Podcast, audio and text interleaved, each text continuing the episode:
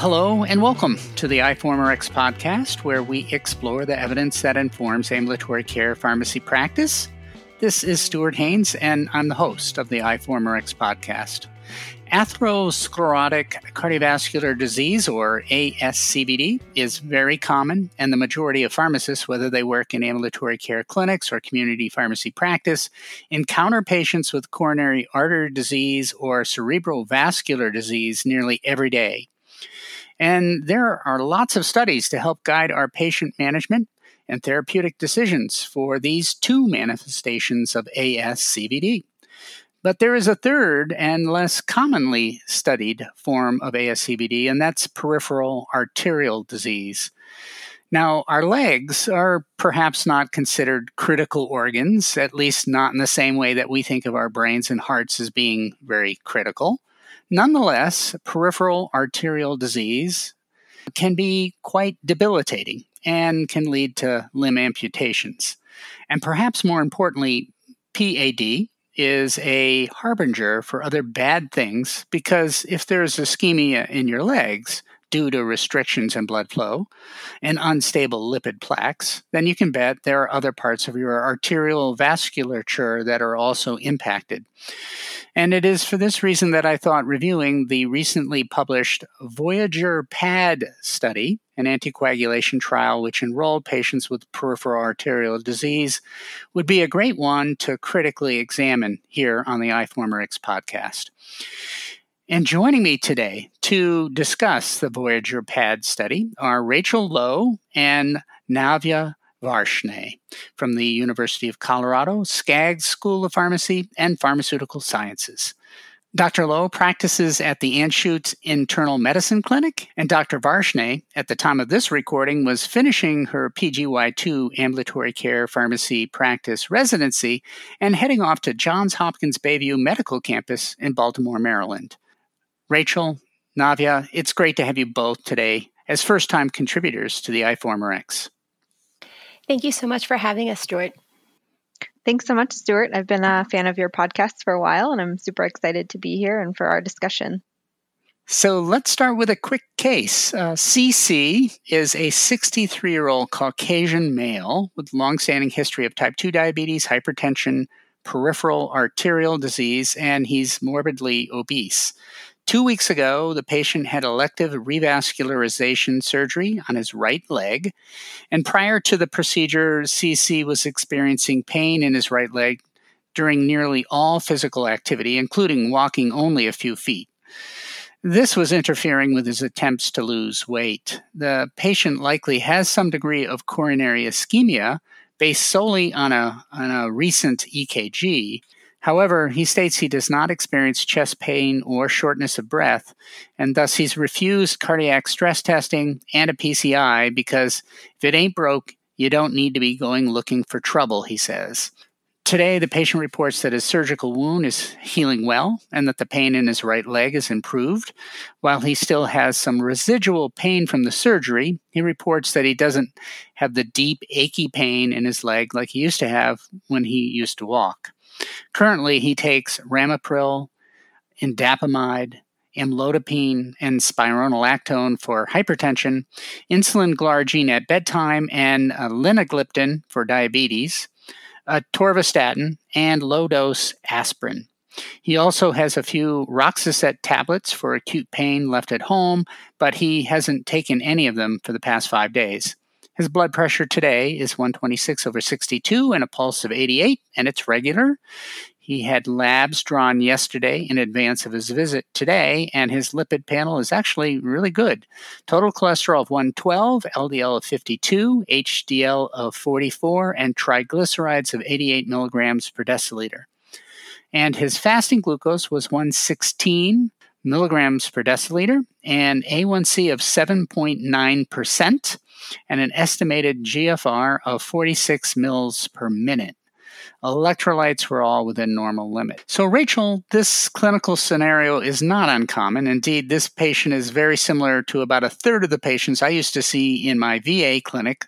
So, I'm wondering what's going through your mind in a case like this.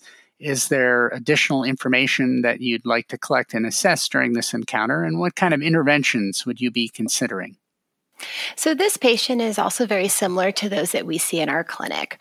Probably most pertinent is that this patient has an ASCVD given his history of peripheral arterial disease, also known as PAD, which we'd want to be sure we recommend appropriately tailored lifestyle recommendations as well as evidence based cardiovascular risk reducing therapies. So, first, we'd want to verify his smoking status. And if he was smoking, we'd want to encourage smoking cessation.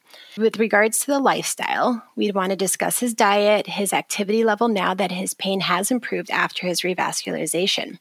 We'd want to get an updated weight and encourage behavior modification to help facilitate weight loss given his history of morbid obesity. He is appropriately on statin therapy with the torvastatin. However, we'd want to verify that he is on a recommended high intensity dose. Further, given that his current LDL is 52 milligrams per deciliter and below the recommended threshold for considering additional lipid lowering therapy, we would feel comfortable continuing the presumed high intensity statin, assuming that he has achieved at least a 50% reduction from LDL from baseline. His blood pressure is 126 over 62, which is at goal of less than 130 over 80 on a four drug regimen. It is noted that he possibly has some degree of coronary ischemia, although no history of MI, and he currently denies any angina symptoms. At this time, we do not recommend the addition of or switching to a beta blocker therapy. CC's A1C is currently 7.9%, and we feel a reasonable goal would be a less than 7.5% given his history of micro and macrovascular disease although one could consider a goal of less than 7% if able to achieve safely without the risk of hypoglycemia. Given his history of ASCVD and obesity, we would want to consider a GLP 1 receptor agonist or cautiously an SGLT2 inhibitor to, as part of his regimen. First, we'd want to consider switching his linagliptin to preferably a GLP 1 receptor agonist to help control his blood glucose as well as um, promote weight loss. This patient does have a reduced EGFR of 46, so we'd want to verify his past trend to determine the appropriateness and safety of considering starting metformin. Depending on his insulin glargine dose, either of these agents would help with the insulin sparing effects as well as cardiovascular protection. Finally, this patient is currently on a low dose aspirin post revascularization for a symptomatic PAD. Although thrombotic regimens are well established in coronary artery disease patients, with the use of dual antiplatelet therapy preferred in those undergoing PCI, there aren't many trials solely dedicated to PAD patients, and even fewer that have looked specifically at PAD patients post revascularization. Until recently, most of our guidance on antithrombotic selection was based on small trials or even PAD subgroup analysis of stable ASCVD patients. So, Navya, let's talk about the results of the Voyager PAD study. The, the paper is entitled Rivaroxaban in Peripheral Arterial Disease After Revascularization, and it was published in May 2020 in the New England Journal of Medicine. We provide a link to that paper on the iForumRx website, but can you give us a brief summary of the study design and its major findings? So, the Voyager PAD trial was a multi center randomized double blind, placebo controlled, endpoint driven trial, which was conducted between 2015 and 2018 and took place across 34 countries. So, in this trial, a total of 6,564 patients over the age of 50 years who had undergone lower extremity revascularization for symptomatic PAD within the previous 10 days were randomly assigned to receive either rivaroxaban 2.5 milligrams twice daily plus aspirin 100 milligrams daily or to receive placebo plus aspirin 100 milligrams daily. Patients were excluded if they were deemed unstable or had an increased bleed risk. Now, although patients were able to use clopidogrel during the study period, those with anticipated long term use of clopidogrel, generally over six months, were excluded. In this trial, the primary efficacy outcome was a composite of acute limb ischemia, major amputation from a vascular cause, myocardial infarction, ischemic stroke, or cardiovascular death, while the primary safety outcome was major bleeding as defined by the thrombolysis and myocardial infarction, or TIMI, criteria. So, the results from the Voyager PAD trial showed that the baseline characteristics in the study's population were actually similar between groups, with the median age being 67 years old and the majority of patients being Caucasian males. Most patients were on appropriate cardiovascular risk reduction therapy with statins and ACE inhibitors or ARBs, and a majority of patients did have concomitant hypertension and or hyperlipidemia. Now, when it came to clopidogrel use, actually about half of all of the patients in either group were on clopidogrel. At the median follow up of 28 months, the incidence of the composite primary outcome was significantly lower in the rivaroxaban plus aspirin group compared to the aspirin alone group. Specifically, the Kaplan Meier estimates of the incidence of major adverse cardiac events and limb events at three years was 17.3% in the rivaroxaban group, which was less than the 19.9% seen in the placebo group, resulting in a 15% relative risk reduction in our primary outcome. And actually, this decreased risk for the primary outcome in the rivaroxaban group was seen as early as three months and continued through three years. Now, one secondary outcome I did want to highlight was the incidence of unplanned limb revascularization for recurrent limb ischemia, which also occurred at a lower rate in the rivaroxaban group and was a statistically significant result. Moving on to the safety outcome. So, the rate of TIMI major bleeding at three years did not significantly differ between the two cohorts. The study also looked at a secondary safety outcome of major bleeding, and this was defined by the International Society on Thrombosis and Hemostasis, or ISTH criteria. In that regard, ISTH defined major bleeding incidence was significantly increased in the rivaroxaban cohort.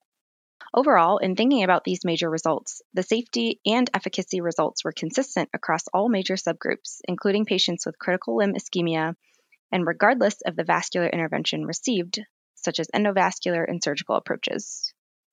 So, Rachel, not surprisingly, the combination of an anticoagulant and an antiplatelet agent was more effective than aspirin alone, but combination therapy also led to perhaps some higher bleeding rates. But it depends on how you define major bleeding. Does the increase in major bleeding events seen with combination therapy in this study negate the potential benefits? And what about the rate of fatal bleeding and intracranial hemorrhage, the kinds of bleeds that most clinicians and patients are really concerned about? That's a great point. As Navya mentioned, the trial's primary safety endpoint was the TIMI major bleed. While the bleeds were more frequent in patients taking the rivaroxaban plus the aspirin compared to those receiving aspirin alone, the difference was not statistically significant. If we look at each component of the TIMI criteria, there was not a significant difference in intracranial bleeds or fatal bleeding between the two groups, which, as you mentioned, is what patients and providers are really most worried about. However, when the trial assessed major bleeding using the ISTH defined criteria, which is a more conservative measure of bleeding, patients in the rivaroxaban plus aspirin group experienced significantly increased incidence of bleeding. This further supports that we should continually be assessing patients' risk of bleeding and considering the risk versus benefit of using rivaroxaban plus aspirin. Based on the study, the investigators' own risk versus benefit analysis revealed that for every 10,000 patients who were treated for one year, the rivaroxaban 2.5 milligram twice a day added to aspirin would prevent 181 primary efficacy outcome events at the cost of 29 TIMI major bleed events. So, this suggests the overall benefit of using the thrombotic approach outweigh the potential risk of bleeding. So, Navya, what do you perceive as the strengths and weaknesses of this study? Do you think the results of this study can be generalized to the patients you typically see in your practice in Denver, or just a select few? So, let's start off with how this trial was conducted. First, this trial utilized an ideal prospective multi-center and randomized study design. Second, this trial included patient groups who were similar in demographics at baseline, had concomitant comorbidities such as hypertension and hyperlipidemia, and who were largely on lipid lowering and antihypertensive therapy. This certainly increases the study's external validity to many of our ambulatory care patients that we see in practice who have somewhat similar characteristics. Additionally, this trial was adequately powered with a large sample size of around 6,500 patients to detect a meaningful difference in outcomes, and those outcomes were consistent across subgroups, which then strengthens the study's internal validity. Lastly, and most importantly, in my opinion, this was the first trial to be conducted specifically in PAD post revascularization patients to demonstrate an antithrombotic approach that reduced both major adverse cardiac events and major adverse limb events, outcomes which are highly relevant to patient quality of life and healthcare burden. Of course, this trial did come with limitations that may limit its generalizability to our real world patients. First, patients with poorly controlled hypertension or diabetes were excluded. And as we know, several patients seen in our ambulatory care clinics may have blood pressures or A1Cs above goal. Thinking back to the trial's demographics, although most patients did have concomitant hypertension and or hyperlipidemia, only 11% of patients had a previous myocardial infarction, which may misrepresent many of our real-world PAD patients. Also, most patients in the study were enrolled in Europe, and fewer than 3% of patients were Black. And we know that Black patients are at the highest risks for peripheral artery disease and its complications. Also, as I mentioned previously, although clopidogrel use was similar between groups, this was not controlled for and may distort the study's outcomes. In fact, a recent subgroup analysis was just presented at an American College of Cardiology meeting on the Voyager trial results and suggested a numerical increase in major bleeding based on TIMI and ISTH criteria between patients on clopidogrel versus not taking clopidogrel with no additional benefit Therefore, I think additional studies may be needed to justify the use of dual antiplatelet therapy in this setting. Overall, even with these limitations, sort of thinking about the overall impact factor of the Voyager results, this is really the best data that we have to use when guiding our decision making surrounding safe and effective antithrombotic treatment post revascularization. So let's return to our case. Recall that CC has established atherosclerotic cardiovascular disease and recently had a revascularization procedure in his right leg. Let's assume that CC does not currently use tobacco products and quit smoking more than 10 years ago. In addition to encouraging weight loss and exercise is tolerated, would you consider adding an anticoagulant to this patient's current medication regimen? And if so, would you favor rivaroxaban, which was what was used in the Voyager PAD trial, or apixaban, or even warfarin? Or would you consider using an alternative antiplatelet regimen? So, thinking back to the trial's baseline demographics that Navya described, our patient CC actually matches many of those pretty well. CC's hypertension and diabetes were fairly well controlled, although with some room for improvement, and he does not have any high risk bleeding factors. In general, we think of high bleed risk patients as those who have a history of bleeding, those who are on multiple antiplatelet or in oral anticoagulants, or with chronic NSAID use. Patients may also be at higher bleed risk if they are of advanced age or low body weight, or if they have confounding disease states such as anemia or CKD. Our patient, CC, doesn't have many of these risk factors, except for maybe that he is 63 years old with some level of CKD, which may compel us to monitor his bleed risk a little bit closer. Now, applying this to real life, what do we and our, our PAD patients care most about? Well, most of it is what the trial addressed preventing life threatening cardiovascular events, preventing loss of limbs or subsequent unplanned revascularization, and minimizing the risk of life threatening bleeds. Based on this, I think the patient would benefit from the thrombotic approach used in the trial. That would be the rivaroxaban 2.5 milligrams twice daily and a low dose aspirin. Of course, we would like to assess the patient's ability to adhere to a twice daily regimen, as well as any potential insurance restrictions. Since rivaroxaban was the only DOAC studied in the Voyager trial, we can't extrapolate benefits seen in the trial to other DOACs. So I would be hesitant to recommend something like apixaban, since we also would be unclear of the appropriate dosings in the setting like this. So, in addition to thinking about using alternative DOACs, like Rachel mentioned, I'd like to circle back to your comment on warfarin.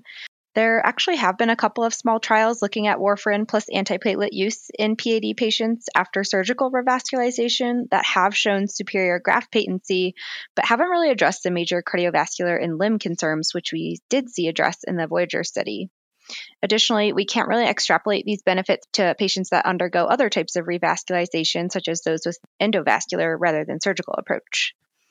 So, what about using our P2Y12 inhibitors like clopidogrel, ticagrelor, or prasugrel? Well, these agents have been studied rigorously in our CAD patients who have undergone PCI placement.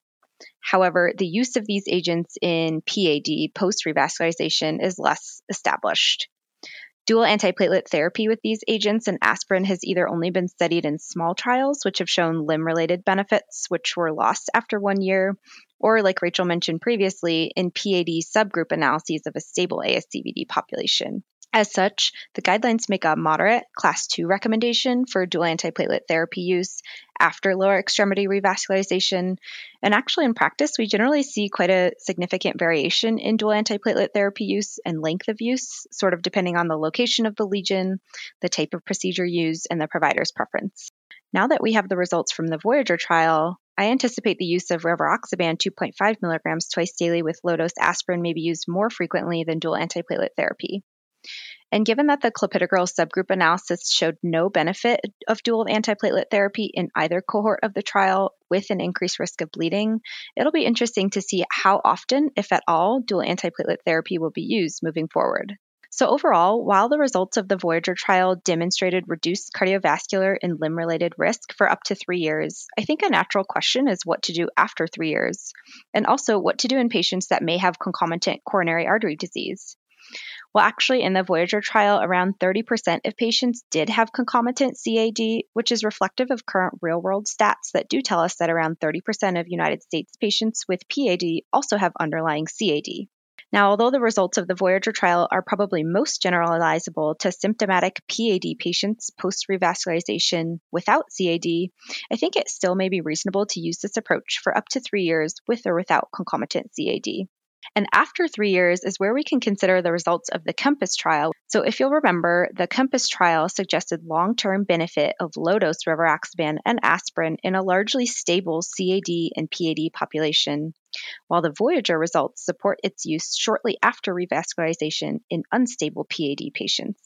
So, together, these trials really suggest benefit in the short and long term prevention of major adverse cardiac and limb events, which I think would be important to consider when deciding appropriate therapy for our patient CC.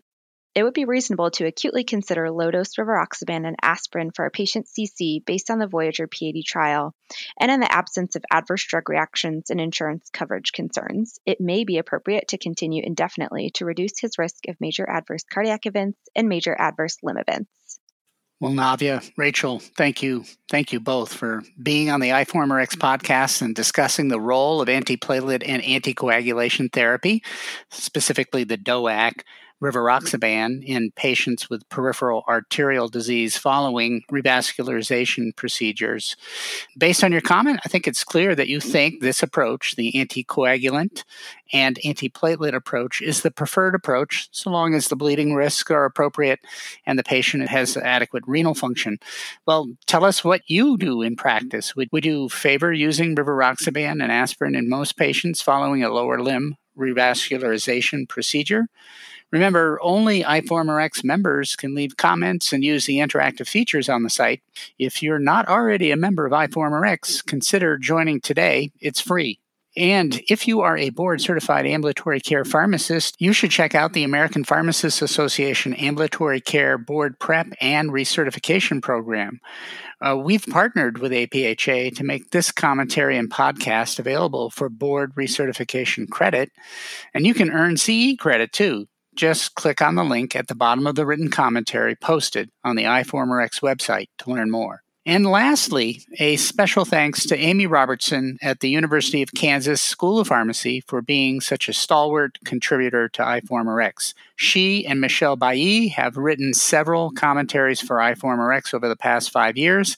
In addition to using iForumRx materials in her teaching activities, she's encouraged others to become members of iForumRx including her students and residents. So thank you, Amy. This learning community is made possible by enthusiastic volunteers like you. Until next time, this is Stuart Haines, editor in chief of iForumRx, signing off. Be well, my friends.